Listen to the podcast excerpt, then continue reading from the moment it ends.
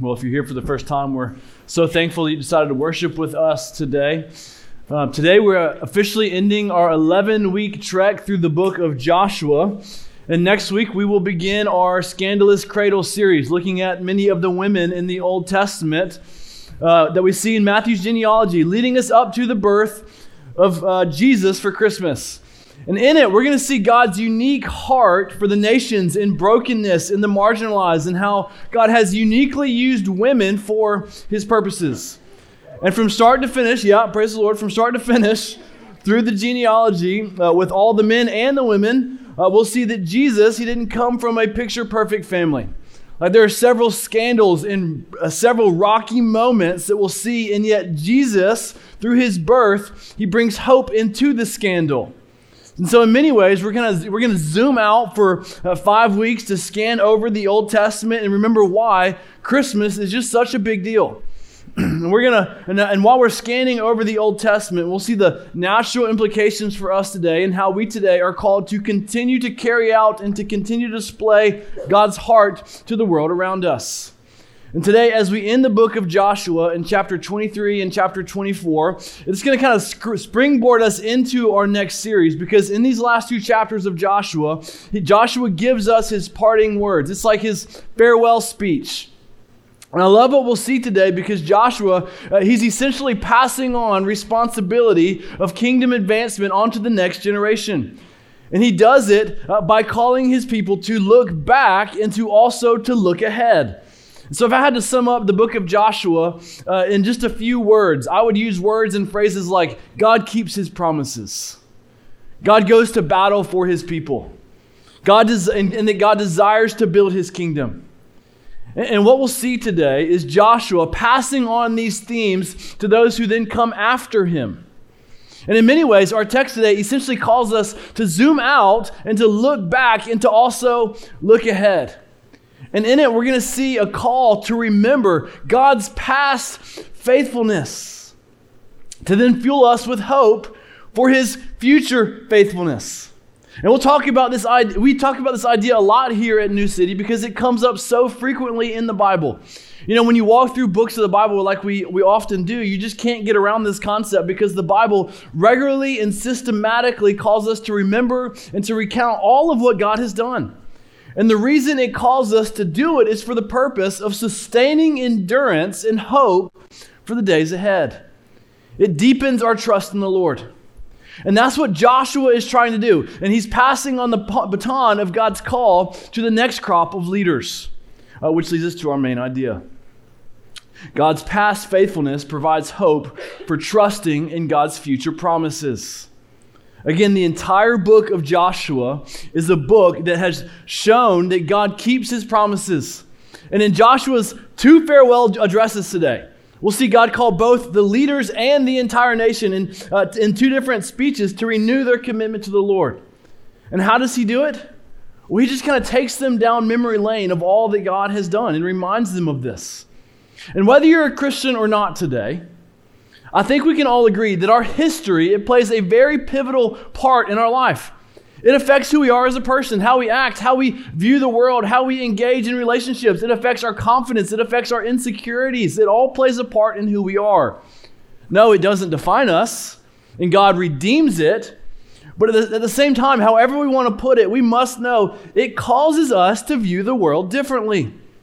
But what is unique to the Christian is that yes, God can restore it and use it for his good, but what we also can't miss is that we have a picture of the future that provides us with certainty, that can totally reshape who we are and what we do.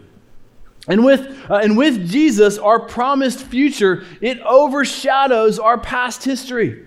And so, yes, we can all agree that our past, yes, it shapes us, but as Christians, we can also say we know the end game. We know how the story ends. We have a promise of peace for all of eternity. And that in itself is life altering and shaping, and it fills us with hope. Like we don't have to guess for the future, we know how it ends. And yes, I understand there, there are a lot of details uh, that no, we don't know about the future, but we do know the really important ones. And so that said, let's jump into these last two chapters of Joshua and see what Joshua leaves with his people. And just like we've done the past few weeks, I'm not going to read every verse of these two chapters. I'm going to tell some and read some. And as we do it, we're going to draw out three charges or kind of three action steps along the way. And we're going to walk through chapter 23 in the first half of chapter 24. And I'm going to teach and explain uh, kind of real briefly for about five minutes, kind of reading and explaining that chapter and a half as we go, kind of what's happening. And then we're going to jump into our first two charges. And then our last charge, we're going to end our time with it. It's going to come from the second half of chapter 24. And just as a kind of a quick recap, God's people, they have fought battles for about five years with God's miraculous help. They inherit the land that God promised them. And then last week we saw kind of a danger towards disunity in chapter 22. And now we're picking back up in chapter 23, starting in verse 1. And as we read it and kind of talk through this chapter, look at, look at verse 1 in chapter 23. A long time afterwards, when the Lord had given rest to Israel from all their surrounding enemies, and Joshua was old and well advanced in years. Joshua summoned all Israel, its elders and heads, its judges and officers, and said to them, I am now old and well advanced in years. So I want to point out here that Joshua, who's now not just advanced in years, but now he's well advanced in years. Like he's at the end of his life. And Joshua is now in chapter 23 speaking to the leaders of Israel. And then in chapter 24, we're going to see him speak to the entire nation. And so, again, there's two different speeches here in 23 and 24. And so, in essence, we have these two farewell addresses with many similarities. You know, first, kind of that more intimate address to leaders, and then secondly, like I said, the entire nation. But we're going to look at them both together, and we're going to look at what it says, uh, what is his first speech. this is what he says. And you have seen all that the Lord your God has done to all these nations for your sake. For it is the Lord your God who has fought for you. And so I want you to notice what Joshua is doing here. He's passing the baton to these new leaders. He's having his leaders acknowledge what they've seen God do. He said, You've seen what God has done to all these nations for your sake. It's the Lord your God who fought for you. He's saying, Hey, remember this land. God gave you this land. Uh, God gave you this place of rest in this land. Don't forget what God has done. And then notice he moves from looking back to then looking ahead, starting in verse 4. Behold, I have allotted to you as an inheritance for your tribes these nations that remain, along with all the nations that I have already cut off from the Jordan to the great sea in the west. The Lord your God will push them back before you and drive them out of your sight, and you shall possess their land just as the Lord your God promised you. So, in essence, he's saying, hey, there's still more work to be done. And we saw back in chapter 13, there's still more kingdom advancement that needs to happen. And then he said in verse 5 that God will push them back, that God will drive them out, just like he did in the past. Again, God made a promise for the future. And so, again, Joshua is drawing on God's past faithfulness to inspire their trust for his future faithfulness. And look what he says next in verses 6 through 8. Therefore, be very strong to keep and to do all that is written in the book of the law of Moses, turning aside from it neither to the right hand nor to the left, that you may not mix with these nations remaining among you, or make mention of the names of their gods, or swear by them, or serve them, or bow down to them. But you shall cling to the Lord your God, just as you have done to this day. He says, therefore, in verse 6, saying, because, because God has made this promise, this is what you're to do. What does he say in verse 6? He says to be very strong and to keep and to do all that is written in the book of the law of Moses. He's saying don't mix with these like other little g gods, but rather cling to the Lord your God, who's brought you to this place. And so, in essence, Joshua is calling these leaders to the same call that he gave to him back in Joshua chapter 1. And so Joshua's call to these leaders, these newer leaders in chapter 23, it's eerily similar to God's call to Joshua. Like almost nothing has changed. God told Joshua to be strong and courageous and to walk in obedience and to do uh, what God tells you to do. And that was the call. And it still is the call to these new leaders to simply just follow the Lord. And we're seeing kind of this back and forth cycle of remembering the Lord's faithfulness in the past and then seeing what's ahead and then just uh, in response, walking in obedience to the Lord. Look at this. We see this cycle kind of continue. Look at verses 9 through 11. For the Lord has driven out before you great and strong nations. And as for you, no man has been able to stand before you to this day. One man of you puts to fight a thousand, since it is the Lord your God who fights for you, just as he has promised you. Be very careful, therefore, to love the Lord your God. Again, God has been faithful. He's saying they've seen it. And now Joshua is calling to them to re up their call, their call to the Lord. And then he follows that up with a warning. Look at verses 12 and 13. For if you turn back and cling to the remnant of these nations remaining among you, and make marriages with them, so that you associate with them and they with you, know for certain that the Lord your God will no longer drive out these nations before you, but they shall be a snare and a trap for you, a whip on your sides and thorns in your eyes, until you perish from off this good ground that the Lord your God has given you. And so Joshua is pointing out uh, that there are other people among them that, uh, that are not, these people are not in the Lord's family. Yes, they have driven out many nations, but they didn't get rid of all of them completely. Like some have stayed around, and Joshua is warning them don't cling to them. Do not follow their ways. Don't follow uh, their, their false gods. No, cling to the Lord. Because he knows if they follow the ways of these other people, it will not go well for them. And then as the chapter ends, Joshua tells them um, he's about to pass away. Look what he says in verse 14. And now I'm about to go the way of all the earth. And you know in your hearts and souls, all of you, that not one word has failed of all the good things that the Lord your God promised concerning you. All have come to pass for you. Not one of them has failed. Again, it's this repetitive reminder that he is going to pass away and he's trying to pass on the legacy of God's faithfulness. He told them not one word has failed of all the good things that God has promised them. All have come to pass. Not one of them has failed. Again, Joshua is recounting over and over again the faithfulness of God to God's people, leading us to our first charge today. It's good for us to, number one, recall the Lord's faithfulness. And we've seen this multiple times throughout the entire book of Joshua. As soon as they cross the Jordan, what do they do? They set up stones to remember and then they renewed their covenant with the Lord. And then right after that tragedy of, with Achan, Joshua got all the people together and they collectively renewed and remembered their covenant with the Lord. And then after all the battles in chapters 10 through 12, battle after battle, they wrote down all 31 battles they won so that they could remember the Lord's faithfulness. And then they wrote down nine chapters of detailed land allotment so that they could remember the gift that God gave them in the land. And then we saw uh, the two and a half tribes last week. They set up the altar so they could worship and remember the Lord. Again, this is a recurring over and over and over again thing. And in many ways, the scriptures call us to remember as a commanded discipline to remember the Lord's faithfulness. And so today, I want to call us very simply as a church and as a people just to remember what God has done.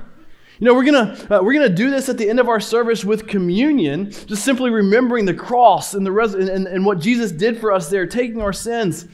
But I also want to call us to look just into our own life and to remember the faithfulness of God in our own life. And I wish I could say I planned this, but I didn't. But I do find it really fitting as uh, we kind of head into Thanksgiving, just as a natural time in our culture to stop and remember and to give thanks just to the Lord's faithfulness. You know, my, my city group this past week, know, we did like a Friendsgiving, we shared a meal, and we all kind of gathered together and we shared with each other what we were thankful for.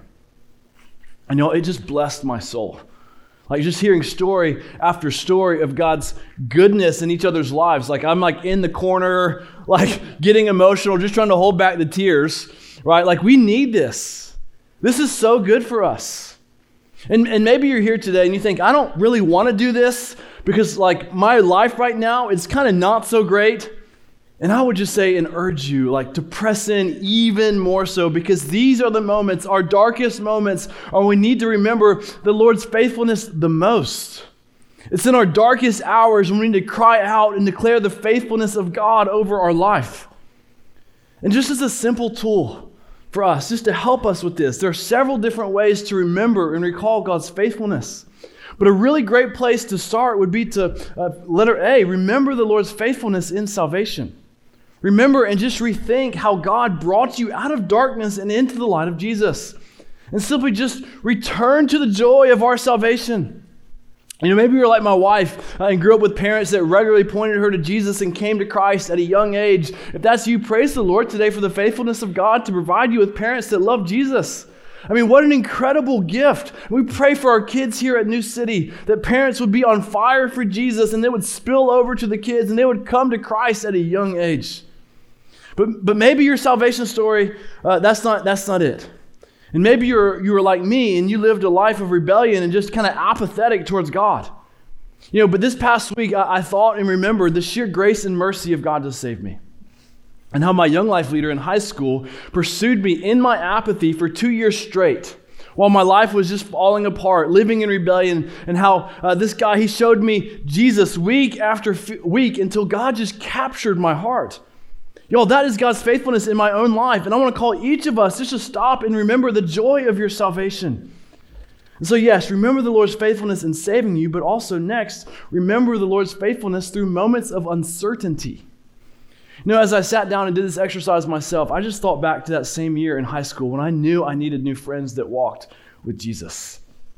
I was lonely and I needed direction. And then uh, over the next year, God saw it fit to put people in my life to this very day are still some of my best friends that I could just pick up the phone with at a moment's notice and just share my heart with.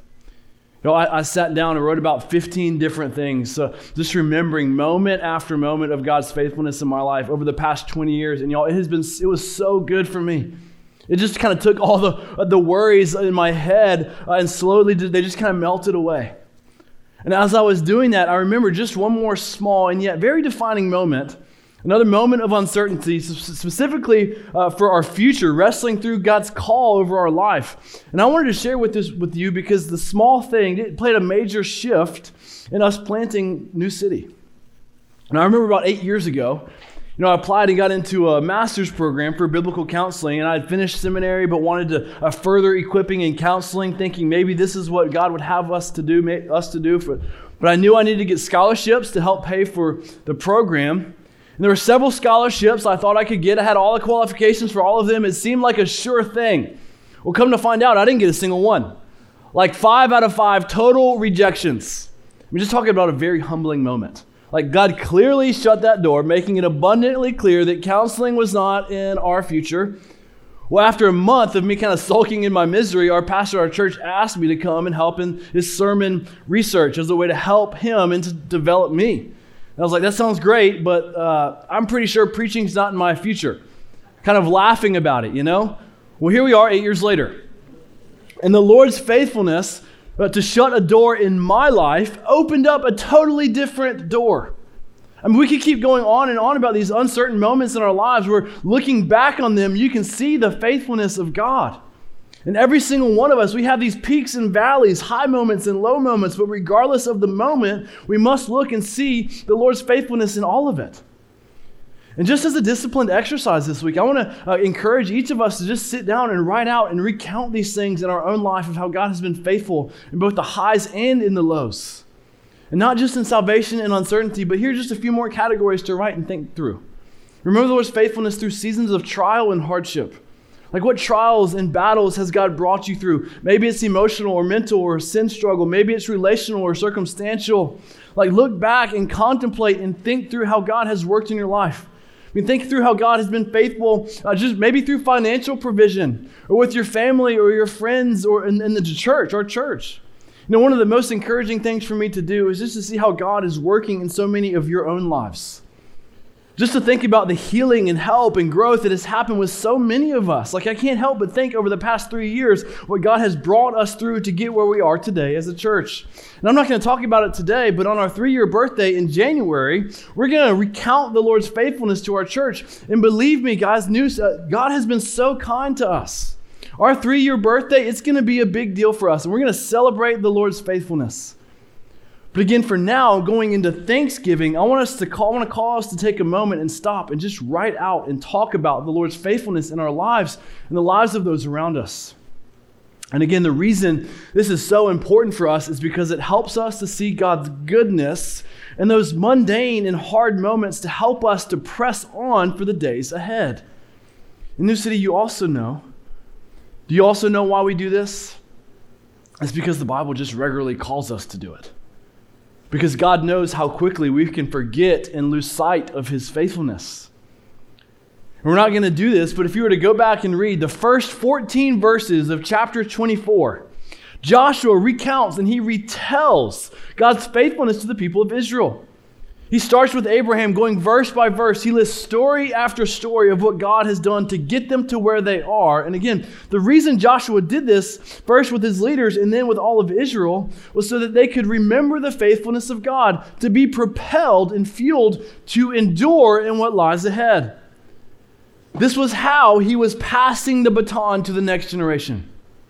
And again, this is so important because, yes, the Christian faith, it's a historical faith. We're called to remember, we're called to look back. We're also simultaneously, at the same time, called to look ahead and to look out at what God has before us. And so Joshua, he gathered all the leaders of Israel together for the purpose of passing the baton of kingdom advancement to the next generation, to these next crop of leaders, seeing and knowing there was still much work to be done. Which, which just as a side note, here, here at New City, we are adamantly committed to this. When, uh, when we stop passing the baton to new leaders, kingdom advancement is slows down. This is essential to the mission. We must continually be raising up new leaders and passing the baton to the next generation. And so, what this means uh, is that every single person at New City has a next step in their leadership journey. Because as we see here, it's essential to kingdom advancement. And part of how we do this is by doing what Joshua did. In verses 4 to 5 of chapter 23, Joshua showed them that there is still much land to obtain, showing them that God's kingdom wasn't finished yet. Leading us to say, as our second charge for today, number two, regularly look out to, and see what God is doing. And as we bring this to today, just as New Testament Christians, we know that there is still much kingdom work to be done. You know, Jesus, before he left this world, he gave us the Great Commission, leaving his 12 disciples with the task of reaching the entire world. And Joshua said, uh, We still have land to obtain. And then Jesus, he comes in and he kind of flips that upside down, showing us that yes, we still are building God's kingdom, but not by political borders as we've seen, but by invading the hearts of people all over the world with the good news of Jesus. That Jesus came and died on the cross and rose from the dead to free us from sin, to be the king of our life. Church, we have good news for a hurting world. And I can't help but think that every single person in this room and in our church, as a fair estimate, is relationally connected in some way to at least 20 people, if not far more. And so, what this just simply means when we think about the amount of people in the Tampa area that we're connected to in a relational way, our web of influence as a small church, it extends to several thousands of people. And New City, I want us to simply uh, just look out and see what God is doing. And, and we may uh, we may have may we have eyes to see that out of those maybe 20 people or more people that we're connected to, at least two to three people, at least two to three are searching for Jesus. If we each just did a quick scan, we just asked ourselves, like out of all the people that we know here in this area, uh, where do we see God working? Like, whose life is God uh, very clearly working in? Maybe they're asking questions. Maybe they're searching. Maybe they're looking for something to grab onto because their life may be just kind of falling apart. Just imagine with me what could God do if each of us just chose one person to pray for and intentionally invest in? I mean, just dream with me, New City. What could God do just over the next six months? Again, when we recount God's faithfulness in our life, in the lives of those around us to save us and to change us, we can have great confidence that God will continue to do this again and again and again in the future.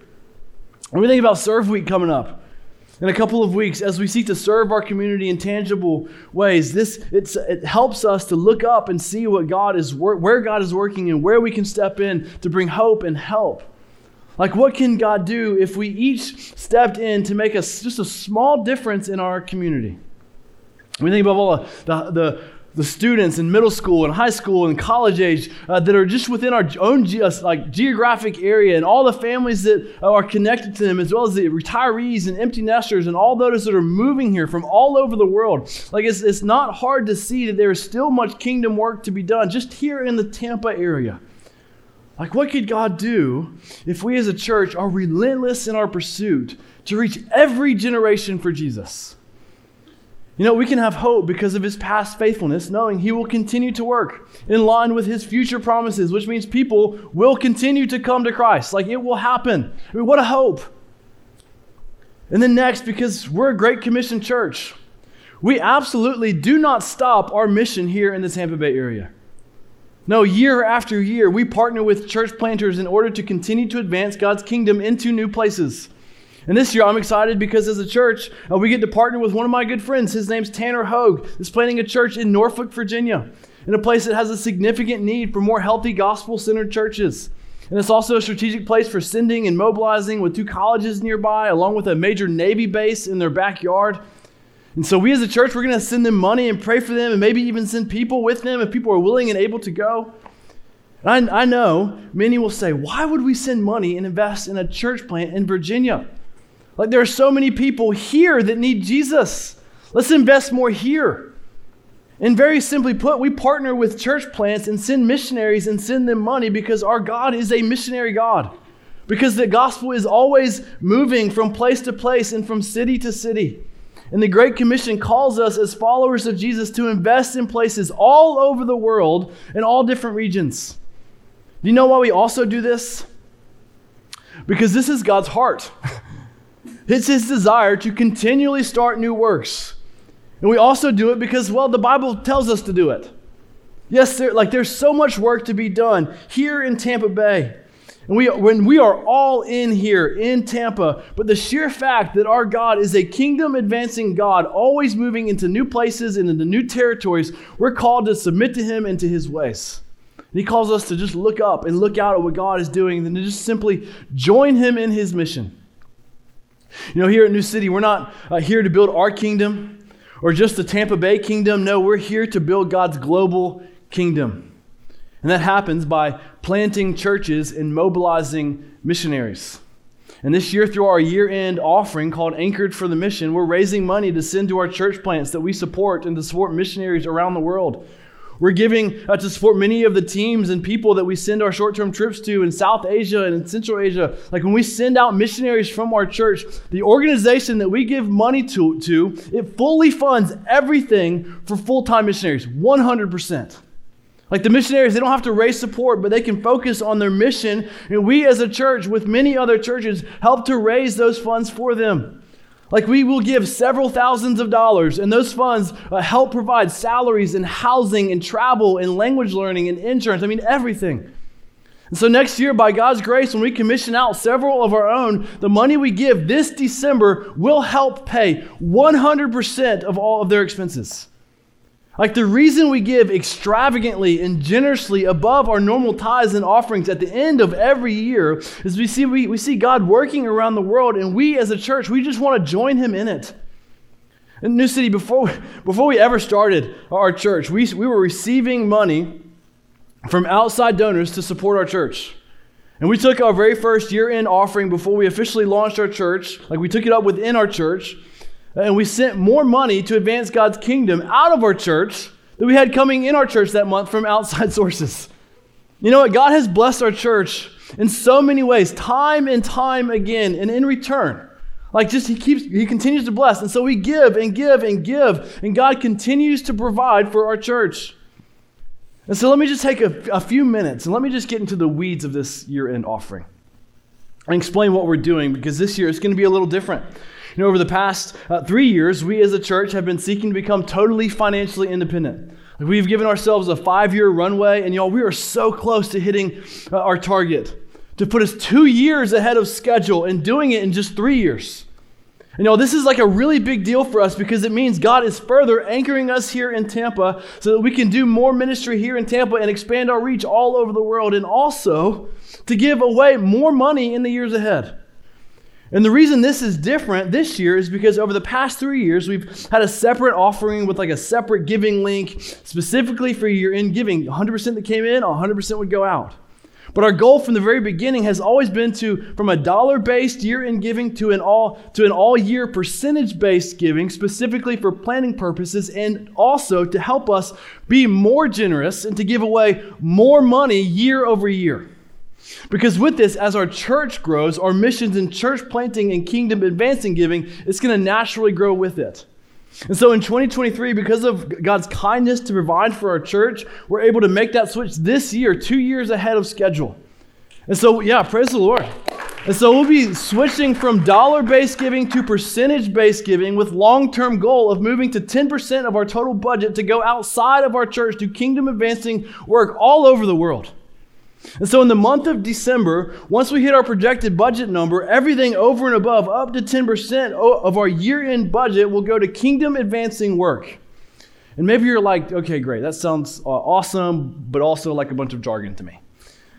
Well, let me put this a little bit more plainly. We're praying that the month of December will be our largest month of giving ever in the history of New City Church. Just to put this in perspective, you know, last year we had a goal of $8,000 over our normal tithes and offerings, and we raised $15,000 to give away. We almost doubled it.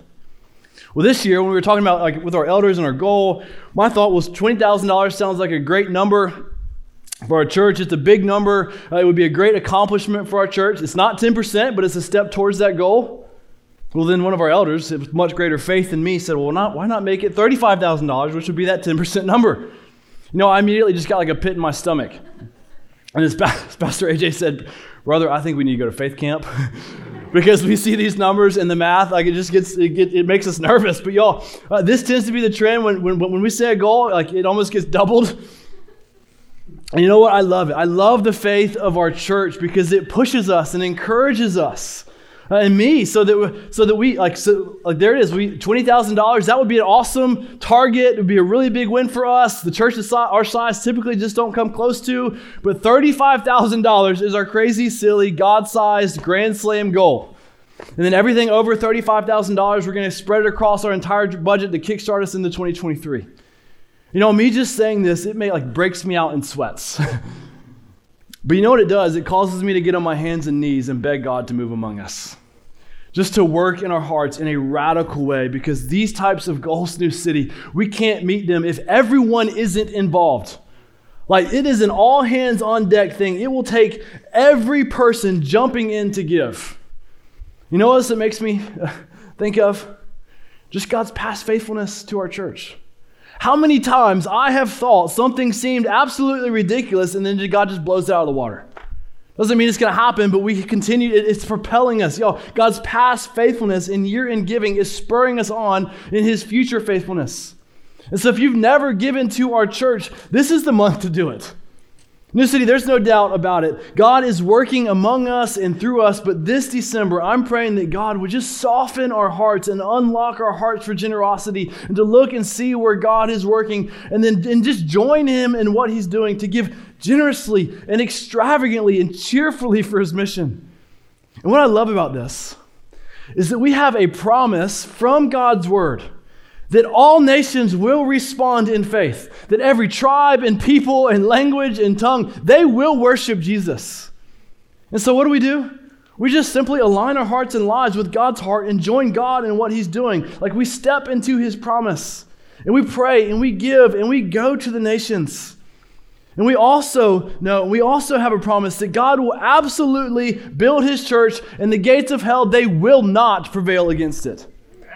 Y'all, God's plan to reach the world is through the church, it's through the people of God. And so, what do we do? We seek to plant new churches year after year after year. We seek to plant churches in the United States all over the world. We know that church planting, it is God's plan and design for kingdom advancement. Like this is God's heart. And so what do we do? We align our hearts with His. We look to see where God is working and we just join Him in it. A new city. Now, I will say this until I'm blue in the face. When we give, this is not a budget issue or because that we need it or because God needs it. No, we give because it unties our hearts from the world and it reties our hearts back to the kingdom of God. Well, God doesn't want our money, God wants our hearts. And God knows our hearts can be so deeply tied to our resources, like our money. And generous and consistent giving is just part of growing as a Christian. It's part of discipleship. And so, yes, we give of our resources, but we also give of our time and our abilities and what God has allowed us to do because God calls us to be generous in so many different ways. You know, with that said, as we kind of get to the end of this chapter, starting to kind of land the plane, uh, looking at the end of this book, looking at God's heart for kingdom advancement and to continue to advance his new work into new places, I want us just to notice in our text what Joshua says. right after he goes through just like this long list of story after story of recounting God's faithfulness.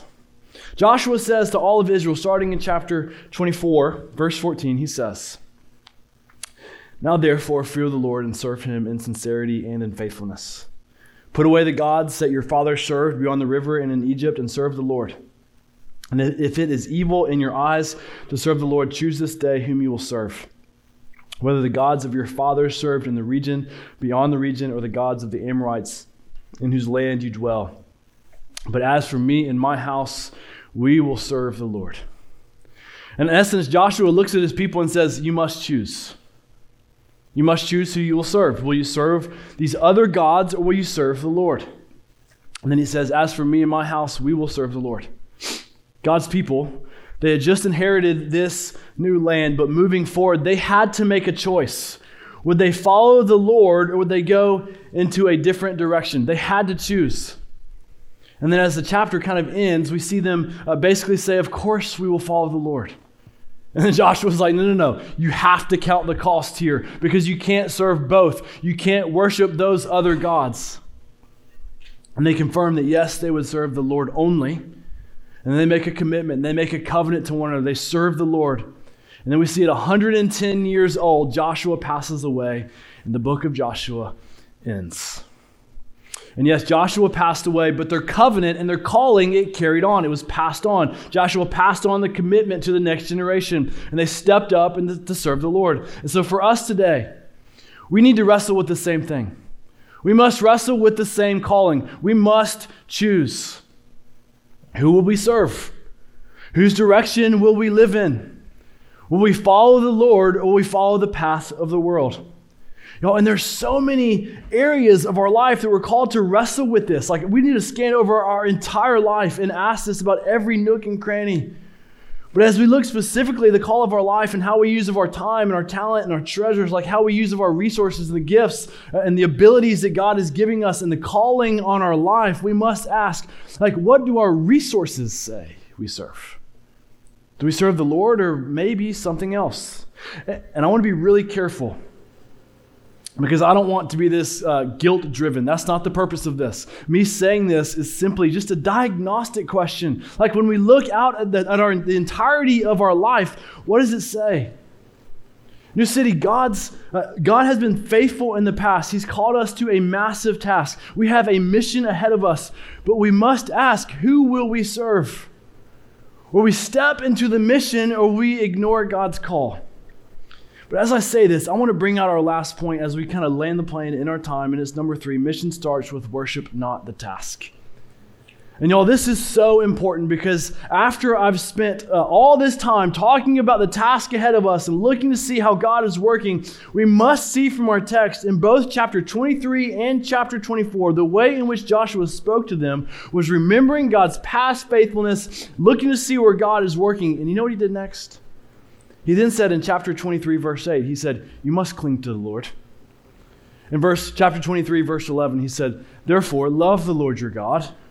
In chapter 24, he said, Therefore, fear the Lord your God. Like, be in awe of him. Like, this is a reoccurring thing. Again, mission starts with worship, not the task.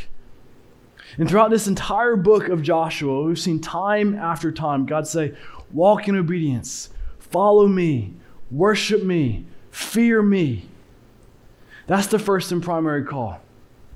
We look first to God, and then God leads us to a task and a mission. And if we start with the task and forget God, we've seen throughout this book that it just doesn't end well. Like if we engage in the mission of God without worship, we'll burn out and we'll miss it. If we seek to give generously without first engaging in worship and looking to the Lord and searching out our heart, we won't be able to give cheerfully, but rather will be it'll be begrudgingly. And you'll probably just get annoyed with me for asking to give you more money, to give more money. And please hear me, New City, we don't want your money. God doesn't want your money. God wants to soften our hearts to unlock them for his purposes around the world. You know, nothing we have is ours. It's all been given to us. And so when we say who we choose to serve, we must ask does our entire life, does every square inch, does it say we serve the Lord? New City, God wants our hearts to be for His kingdom, and we start by coming to God with soft hearts and saying, God, I want to give you every square inch of my life. Which again includes our resources and our time and all of our abilities that God has given us. Like if you have kids, or if you're if you're married, you have a spouse, I want to encourage you to engage just your whole family in this discussion. This is a great opportunity for discipleship to talk about giving for kingdom expansion. And then being able to say, As for me and my house, we will serve the Lord. You know, when we get to the end of our life, I pray often that we would be able to say, We laid down everything, we leveraged everything for the Lord, we held nothing back. And again, I want to be able to say, as Joshua said, As for me and my family, we serve the Lord. You know, the goal in this is not accomplishing the task. The goal is to come to Jesus, be in all of Him, and then we will be willing to follow Him wherever He says go and to do whatever He says do. And as God builds His kingdom, He continues to capture our hearts even more. You know, New City, the book of Joshua, his, uh, this is the book of Joshua. His promises never fail, His words stand true. He fights for us. He battles for our hearts, and in the process, we seek to join him as he seeks to advance his kingdom. And so we must ask will we trust him and join him? I don't know about you, but for me and my house, I'm going to do everything to be able to say, We will serve the Lord. Let's pray. God, you are so good to us. God, may we just be a people that just eh, look at our entire life, every square inch of our life and to just hand it over to you, just nook and cranny after nook and cranny of our hearts and lives, and just say, God, take this. God, if you're calling me to go to this place, God, would, would we just go to it? God, if you're calling us to reconcile the relationship, would we submit to that? God, you, you've called us to give generously and cheerfully, would we submit that to you? God, if there's someone in here that has not sub- handed over their life at all and have not trusted in Jesus, God, we pray that they would, that would be their very first step to say, God, take my entire life. God, I trust that you died on the cross, that you rose from the dead, and that you have given us everything we need. God, if there's people in here that need to trust in you, would they do that today? We ask this all in Jesus' name. Amen.